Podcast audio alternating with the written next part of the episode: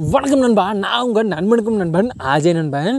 இன்றைக்கி வந்து ரொம்ப முக்கியமான விஷயத்தை பற்றி நம்ம பேச போதும் என்னடான்னு கேட்டிங்கன்னா மொழி. மொழி அப்படின்னா தமிழ் மட்டும் இல்லை எல்லா மொழிகளையும் சொல்லி உலகத்தில் எக்கச்சக்கமான மொழிகள் இருந்துகிட்ருக்கு இந்தியாவில் ஆயிரம் மொழிகளுக்கு மேலே சின்ன சின்ன குழுக்களாக பேசப்படுது.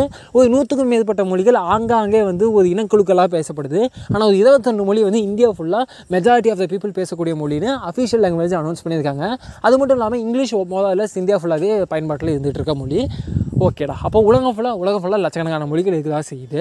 எல்லாத்தையும் தாண்டி நம்ம எந்த மாதிரி மொழிக்கும் ஒரு முக்கியத்துவம் கொடுக்குதோ ஒரு மொழியை மொழின்னு எப்படி சொல்கிறோம் அப்படின்னா நம்ம ஜென்ரலாக மொழி அப்படின்றாவே பேசுறதுக்கு இருந்தாலும் சரி எழுதுறதுக்கு இருந்தாலும் சரி நம்ம கம்யூனிகேட் பண்ணுற விஷயத்த மொழின்னு சொல்லுவோம். ஆனால் ஒரு ஒரு ஒரு மொழியை நம்ம எப்படி வருது அது இப்போ ஒன்றும் இல்லை. இருபத்தெண்டு மொழியை மட்டும் அப்ரூவ் பண்ணி. ஆனால் நூற்றி எட்டுக்கும் மொழியில் நூற்றி எட்டுக்கும் மேற்பட்ட மொழிகளோ ஆயிரத்தி எட்டுக்கும் மேலான மொழிகளோ இந்தியாவில் பயன்பாட்டில் இருந்தாலுமே ஏன் வந்து ஒரு இருபத்தெண்டு மொழியை மட்டும் மொழின்னு அனௌன்ஸ் பண்ணியிருக்காங்கன்னா சில விஷயங்கள் இருக்குது இந்த இந்த விஷயங்கள்லாம் அதை ஃபில் பண்ணால் தான் அதை வந்து அஃபீஷியல் லாங்குவேஜ்னு சொல்ல முடியும். என்னென்னா எனக்கு தெரிஞ்ச வரைக்கும் பேசிக்காக என்னென்னு சொல்கிறேன் அப்படின்னா அதை ஈஸியாக பேச முடியாது. அதாவது கம்யூனிகேட் பண்ணுறதுக்கான எழுத்து வடிவம் இருக்கணும். ஏன்னா ஜஸ்ட் பேசினா மட்டும் அது மொழி ஆகிடாது அது எழுதி இன்னொருத்தர்கிட்ட சொல்லணும் அப்படின்னா எழுத்து வடிவம் வேணும். அது ஃபஸ்ட்டு இன்னொன்று சில இலக்கியங்கள் இருக்கணும். இந்த மாதிரி இந்த மாதிரி அப்படின்னு சொல்லி இந்த மாதிரி ஒரு இந்த மாதிரி அந்த மாதிரிப்பா அப்படின்னு எழுத்து வடிவங்களும் ப்ளஸ் இலக்கணம் இலக்கியம் இந்த மாதிரி சில விஷயங்கள் அந்த மாதிரி ஒரு ஒரு சில விஷயங்கள்லாம் பே பேஸ் பண்ணி தான் அதை வந்து மொழின்னு சொல்லுவாங்க. ஃபார் எக்ஸாம்பிள் நம்ம சின்ன வயசுலாம் படிச்சிருப்போம் தமிழ் வந்து ஒரு செம்மொழி அப்படின்னு.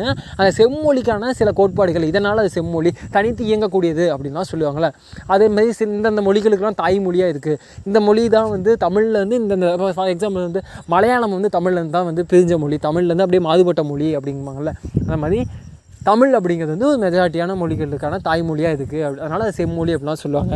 சரி அதெல்லாம் தாண்டி இதெல்லாமே நமக்கு தெரிஞ்ச விஷயம் தான் தெரியாமல் நீ என்னத்தை சொல்லப்போ இந்த எபிசோட கேட்கறதுக்கு உனக்கு என்ன அப்படின்னா ஒரு ஆசை தான் என்னென்னா இன்றைக்கி தமிழ் மக்கள் வந்து இன்றைக்கி பாட்காஸ்ட்லாம் நிறைய பேர் கேட்க ஆரம்பிச்சிட்டிங்க. ரொம்ப சந்தோஷமாக இருக்குது. ரீசெண்ட் டைம்ஸில் பிளேஸ்லாம் ரொம்ப போகும்போது ரொம்ப மனசு சந்தோஷமாக இருக்குது. நமக்கும் நம்ம தமிழ் சப்போர்ட் தமிழையும் சப்போர்ட் பண்ணுறதுக்கு நிறைய பேர் இருக்கீங்க அப்படிங்கும்போது. பட் அது மட்டும் நம்மளோட ஏம் இல்லை. நம்மளோட ஏம் என்னென்னா பல மொழிகளில் என்னென்னு பண்ணுறதா எப்படி இருக்கும்?